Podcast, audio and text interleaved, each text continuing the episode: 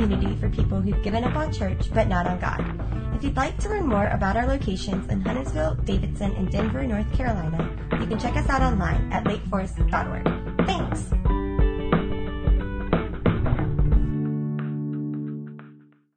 Today I'm going to talk about forgiveness, but I want to start with a story. Story with Pastor Aron. Once upon a time, there was a dynamic and growing financial company in the Carolinas called Bank of El Fargo. It was considered one of the best places to work in the world, and they spared no expense in taking care of their employees.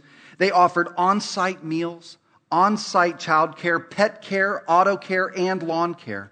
They provided flex time, five years of maternity leave, paternity leave, aunt and uncle leave, and grandma leave. A company issued computer, a company issued car, a company issued condo. They even offered a company issued spouse if you needed one. It was considered the premier place to work. Well, one year, a bright young graduate, top of his class from Chapel Duke, was hired as the new chief financial officer. He was put in charge of a brand new market division and oversaw $50 million in capital. It came as quite a shock then when it was discovered later that this young manager, this new CFO, had lost all $50 million to some risky and questionably legal investments.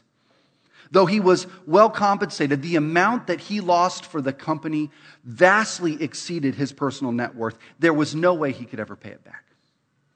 Well, all this went down on a Friday. Social media blew up over the weekend. And the first thing, Monday morning, the young manager was called into the CEO's office. He didn't even have time to get his half caf double pump extra soy, uh, extra hot soy vanilla latte that morning. The young manager walks into the boardroom with all the board members and the CEO, and he is terrified. So he throws himself at the CEO's feet and begins begging for mercy. Think of my wife, he says, and think of my kids. Give me time, he begs. I'll pay every dollar back. At this, the other board members begin to chuckle because they know that his debt is well beyond any that could ever be paid. But what happened next was even more shocking. Instead of calling security, instead of throwing the young manager in prison, the old man, the CEO, decided to do something unthinkable. He canceled the young man's debt. With compassion in his eyes, the CEO looked at him and said, Go home, tell your wife, tell your kids that everything is going to be okay. Then come back the next morning and work for me again. Everyone was in shock. Time magazine ran a cover story on him saying, Who is this CEO of grace? The only word from the CEO? A tweet. One word forgiven. Well, the following week, life was back to normal. And the young manager was at his desk working when an email notification from PayPal popped up in his inbox. It reminded him of 50 bucks that his college roommate owed him from a previous debt. Now, his college roommate, Jay, was a low level minimum wage data entry guy who worked in the basement of Bank of El Fargo. So the young manager took the elevator all the way down to the lowest floor. He found Jay's cubicle and he confronted them. He looked him in the eye. He said, Pay me what you owe me now. I demand it. The low level employee looked at him and said, I don't have it on me. Remember, I am the sole caregiver of my children and my aging parents. Could I have at least until payday to pay you back? By this time, everyone else in the office is watching. Surely this manager is just pretending to be mad. Surely, after the grace and mercy that he experienced from the CEO, surely this manager would forgive a mere $50. But much to everyone's surprise, there is no mercy, no compassion, no forgiveness. The manager calls for security. The employee is fired, told to pack his things and to get out. Well, it's not long before the CEO hears about what happened. So he calls in the young manager to his office, only this time it's just the two of them. The CEO looks at him in the eyes and says, You just don't get it, do you? You were forgiven, but you have not forgiven others. You were shown mercy, but you have not shown mercy to others. You were offered an economy of love, but you chose an economy of vengeance. And with that, the young manager was fired, removed, never to return again. Now, some of y'all might recognize that this is actually a story that was told by another storyteller. It's a story that Jesus tells to his disciples in Matthew chapter 18. And in case you missed the point of the story, listen to how Jesus summarizes the main point of this story. The very last verse of chapter 18, these are the words of Jesus. He says, This is how my heavenly Father will treat you. Excuse me, treat each of you unless you forgive your brother from your heart. Now, I want to pause here because, let's be honest, this is kind of uncomfortable, isn't it? I mean, Jesus, I understand the point of your story, but, but really? Jesus, why so harsh? Why so emphatic? Jesus, why do you care so much about forgiveness? That's what I want to look at with you today. Because the truth is, this is just the kind of world we live in, isn't it? We live in a world of tit for tat. We live in a world of payback. We live in a world of litigation for everything that could possibly be litigated. It's just the world we live in. But Jesus has something he wants us to see. Interesting thing about Jesus, you might not know this, but one of Jesus' favorite methods of teaching was through story. Stories just like this one. In fact, in the Bible, he calls them parables. And Jesus used stories to get through to people when no other method of teaching would get through. When our defenses would not listen to straightforward logic, Jesus would use a parable to get around our defenses, to pierce our hearts with the truth, because it was the only thing that would work. That's why Jesus is uh, fond of saying, Hey, I, I teach in parables because even though they have eyes, they can't, they can't hear. So that's why I teach in parables. It's the only method that works. And that is exactly what's happening here. There is something about forgiveness that the disciples are missing, something that we miss, something that is essential to the life of following Jesus. And I believe that its truth is found in this story. Now, Jesus' life and his message was all about forgiveness. Uh, Jesus was a, a, broker in forgiveness. It was a part of his teaching from the very beginning. But uh, by this time in Matthew, the, disciple, uh, the, disciples are just struggling. They're just not quite getting it.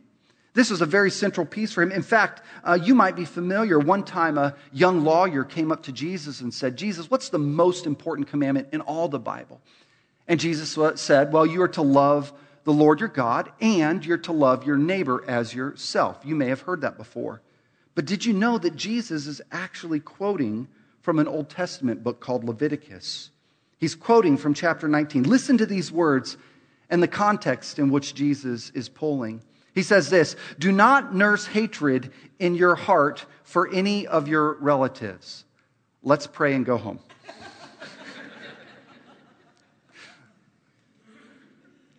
Instead, confront people directly so that you will not be held guilty for their sin. Do not seek revenge or bear a grudge against a fellow Israelite, but love your neighbor as yourself. Isn't that interesting? Did you catch that? The very context of Jesus' most important command is the context of forgiveness. Now, by the time we get to this chapter in Matthew, by the time we get to chapter 18, uh, the disciples are sick and tired of hearing about forgiveness, right? Jesus has been teaching about that. He taught them how to pray. Lord, give us this day our daily bread. Forgive us our debts as we forgive our debtors. They've been hearing about forgiveness, but they just aren't getting it. And at the end of this long, long lecture that Jesus has given on forgiveness, Peter finally has the courage to speak up. So he comes to Jesus. He comes to Jesus. He pulls him aside. He says, Jesus, listen, listen, come here. But I, I need to ask you a question, okay? Because I, I, hear what you're saying about all this forgiveness stuff. I get that. But I, just a quick question, Jesus. Look, look, what I really need to know is how many times do I have to forgive someone? Have you ever wondered that? I mean, this, this Jesus, you know, the backstory here, Peter's got somebody in his life, doesn't he? I mean, there, there's, there's a story here, we don't know it, but there's somebody in Peter's life who has been wronging him, who's been wounding him. I don't know, maybe his boss keeps taking credit for Peter's ideas. I don't know, maybe his mother in law is driving him nuts. Whatever it is, there's somebody in, in Peter's life. He's like, Jesus, how many times? Please, just tell me. And then he musters like a, a, a real brave answer. Like, is seven enough? Right? He's just going to put a number out there and try, maybe trying to impress Jesus. See, this is a question that we all have. Jesus, how many times must I forgive my brother or sister who sins against me? Well, what I want to unpack in this question from Peter is two assumptions that I think Peter is making about forgiveness. Two ways Peter gets forgiveness wrong that Jesus wants to correct with this story. And it might just be that we need these same two lessons. Because, see, Peter comes to Jesus with a basic assumption, and that is this that forgiveness is for the benefit of the offender. Forgiveness is for the benefit of the offender. See, Peter, Peter's convinced of something, and it's something that we're convinced of too, that, that to forgive someone is to do them a favor, right? If I forgive you, really, I, I, I'm, I'm just doing, I'm just being nice to you. I'm just doing you a favor. And here's why we think this. Here's why you probably think this. Because when someone hurts you, when someone breaks a promise, when someone betrays your trust, whenever we are hurt, there is always a debt. There is always a sense that the other person has taken something from us. There's a debt in the relationship. That's why we say things like, You owe me an apology, right? You get the feel for the debt? Whenever someone is hurt, whenever there is conflict or turmoil in relationship, there is always a sense that the innocent victim comes away feeling as if someone owes them. Some of you feel like your boss owes you. Maybe like Peter, your boss keeps taking credit for your work. You're like, dude, hook an employee up, right? Come on. Or maybe you feel like your, your spouse owes you some attention or some respect. Or maybe your parents or maybe your teachers. You feel like someone owes you something. And here's what happens because you start to store that up. You start to build your, and eventually here's what happens you get ticked. That's the Hebrew word. You get mad because they owe you and they aren't paying up. And here's what we do we start to do just like what Peter does. We, we quietly start to keep a record, don't we? How, how many times did they do that? And, and we're, we they don't know that we're keeping, we got our little record. It's right here. we keep a little journal, whatever. We know how many times it is. And we're beginning to build a case against that other person. And they don't know it, but somewhere in our hearts, somewhere in our minds, we know every offense and we are waiting for the day. But you know what else we do? At least I do this. Maybe you don't. Maybe you're better than I. I just think this is so funny because this is so true of me. When, when I feel like somebody owes me or somebody has wronged me, I start to have these imaginary conversations. Do you do this? Right? The other person's there in my mind. And you know what's so great about imaginary conversations? I always look so good. I mean, it's like an episode of the Gilmore Girls. I always have the exact right thing to say. Just boom. And then, like, there's always an audience or a crowd that goes, oh, right? That's what they, because that's my conversation. I'm in control. And, but we have these imaginary conversations. And the other person looks so foolish, and we look so good, and we just play it over and over because it feels so good to be right, to be owed. But something deeper is happening. Now, if you were to stand up here and tell us your story, you were to come and say, Well, Aron, you, you don't understand.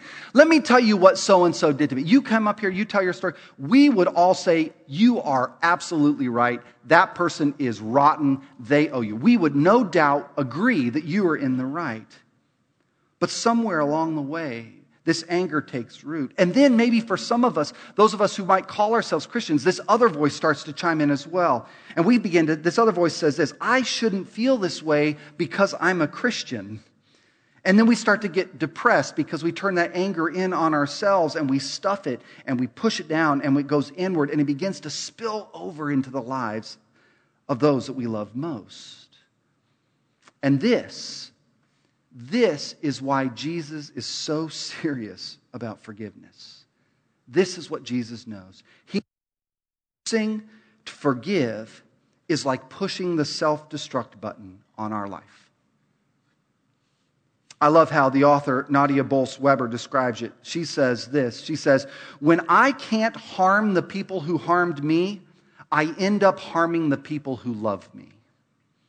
And isn't that true? This is just true of us. This is what happens to us when we let that anger, when we get that sense of that person owing us and we nurture it in our hearts. The truth is, we will never move past our past until we learn to walk the path of forgiving. That's the first lesson Jesus wants Peter to see. But the second lesson builds on it. The second assumption that Peter makes, the second thing that Peter gets wrong about forgiveness is that Peter thinks forgiveness is something we do on our own power.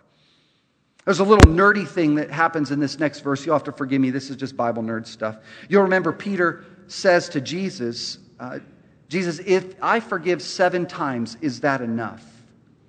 And for us, this might just seem like an arbitrary number. He's just grabbing a number. I don't know, seven sounds good. But Peter's actually saying something quite profound. In the Hebrew culture, seven was a significant number. Seven was considered the number of completion, the number of wholeness. That's why there are seven days in a week, seven days in God's creation, only seven ingredients in homemade chocolate chip cookies. It is the picture of perfection. So when Peter says up to seven times, what he's really saying is, Jesus, is it enough if I do my best? Is it enough if I forgive him up to my limit, up to seven times? But look at how Jesus responds. Jesus answered him, I tell you, Peter, not seven times, but 70 times seven. To which Peter must have thought, I just got Jesus juked. Literally. Jesus, I can't do that. I thought I was being a good boy doing it seven times. What are you talking about seven times? Seven? That's impossible, Jesus. And Jesus says that's exactly the point. Peter, on your own, you will never be able to do this. Now, let me tell you a story about Bank of El Fargo. See, this is the big idea about forgiveness that Jesus has been trying to get into the hearts of his disciples for 18 chapters of Matthew, and they still have not gotten it. For Jesus, forgiveness is not something we muster up by our own strength. Forgiveness is something we can only give to others after we have received it. This is why Jesus says there is always a link between God's forgiveness in our hearts and our ability to extend forgiveness to another. Now, I was trying to think of a way to explain this. Do y'all remember the first time you learned about Wi Fi? Does anybody remember, remember Wi Fi? Uh, it's so ubiquitous now, we don't even. But just try to go back. Some of y'all don't, if you don't know what Wi Fi is, don't raise your hand. That'd be embarrassing. Well, just track with us here. Wi Fi, right? Uh, I remember, I remember the first time I, I was wrestling with this idea of Wi Fi, I had a, a, a computer that I could not get to load. Like, like the, the computer worked, but unless it was connected to Wi Fi, my, my little browser, what was that called again? Netscape? Net, net, anyway, you guys, all right. And, and I just couldn't get it to work, right, without the Wi Fi connection. This is a lame example, but do you see the vertical and horizontal connection? This is the best I could come up with yesterday. Vertical, horizontal. When we do not understand God's forgiveness in our life, it becomes impossible for us to operate in our relationship with others. One of my favorite stories in all the Bible is found in Luke chapter 7, and it illustrates this connection between the vertical and the horizontal. Jesus is eating dinner with a bunch of religious leaders. Doesn't that sound like fun? When all of a sudden this woman barges into this meal. She was known to have been a prostitute in their community. And she comes into this dinner. She just comes walking right in. And she's got this jar of Chanel 5 that she just got from Macy's. She comes and she pours this whole thing out on Jesus' feet. And everybody's watching. The religious leaders like, what? This is crazy. But see, they had failed to offer Jesus even a bowl of water to wash his feet. And yet this woman has come in and poured herself out literally for Jesus. Well, there's a lot of commotion, a little bit of conversation, and then Jesus turns to the religious leaders and listen what he says. He says this The person who has been forgiven much will love much too, but those who have been forgiven little love little. You see, the reason Jesus pairs his forgiveness with ours is that forgiven people tend to become agents of that which they have received. You want to be a forgiving person in your life? It will never happen until you have experienced the forgiveness and grace of God in your heart and out of the overflow of that into the lives of those around you. So, how do we do that? I mean, it's great for Jesus to say, hey, I need you to forgive others the way I have forgiven you. It's, it's great. But how do we actually walk this out? Well, in the last few minutes, I want to lay out for you four stages, four steps in the process of forgiveness that we can walk in light of the forgiveness that we have received from Jesus. And I need to give a little caveat up front because sometimes, somehow, in, in the church and kind of the Christian subculture, we've gotten this thought that forgiveness is like a light switch. That, that somehow I just go over there and I just flip it. And then, oh, I'm forgiving, do, do, do, do, right? Like, but forgiveness is not actually a light switch. Forgiveness is a journey, it is a process, and one that we can only walk with the help of the Holy Spirit. So, four stages, four stages. And I walk through these. I want you to imagine that person in your life who has wronged you, that person in your life where you might have been withholding forgiveness, maybe even chained by the bitterness that comes from that wound. The first stage in the journey of forgiveness is what I'm going to call hurt. Hurt. Lewis Smedes, who's a, theologian and expert on this, uh, writes that hurt the kind of hurt that creates a crisis of forgiveness is marked by three things it is personal, it is unfair, and it is deep. Now, hurt in the hurt stage is when we are recognizing that what the other person did to us actually wounded us. And this might sound kind of obvious to some of us. We might think, Aron, what's the big deal? But, you know, this is honestly a big struggle for a lot of us.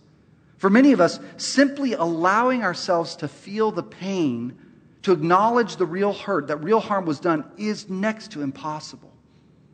We say things like, oh, I'm, I'm, I'm over it. Or, oh, you know, that didn't really affect me. Or, well, I've already forgiven them. I flipped the light switch. I once talked to a man in his late 20s. Uh, he was in my office and he was sharing with me his story. His parents had abandoned him when he was five. He had never known them. He was adopted by a great Christian couple he was well loved for and cared for. But when I was meeting with him, he was meeting with me because he was struggling to form meaningful connections with others, and he wanted some help. And when he told me about his parents, I said, Boy, that, that must have really hurt. And he said, Oh, no, no, no, no. I mean, I, I'm over that. That's, I forgave them. That's not a big deal. And we moved on in the conversation. But the more we talked, the more we went on, the more I realized that he had never really faced the pain of that abandonment. And that was the very thing that was preventing him from forming meaningful connections. As a result, he was struggling in friendships, he was struggling in dating. You see, he was afraid to admit the pain from his parents because he was afraid that somehow it would take away from the goodness of his adopted parents. So I sent him home with a homework assignment. I said, Here's what I want you to do. I just want you to sit with God sometime this week in prayer Aron ask God, imagine with God how God feels towards that five year old in his abandonment. He said, Okay, I can, I can do that, Pastor and That doesn't sound too hard. So, so he went and did that. Came back a couple weeks later, and we were sitting on the couch. And I walked in, I asked him, I said, How did the homework assignment go? And before he could even speak a word, it was like fire hydrants turned on as tears just started running down his cheeks, literally dripping off of his jaw. And this big smile came on his face. And I asked him, I said, Are, are these good tears or are these sad tears? And he said, I don't know. I think it's just the first time I've ever cried over what happened to me. My friends, it is not unchristian.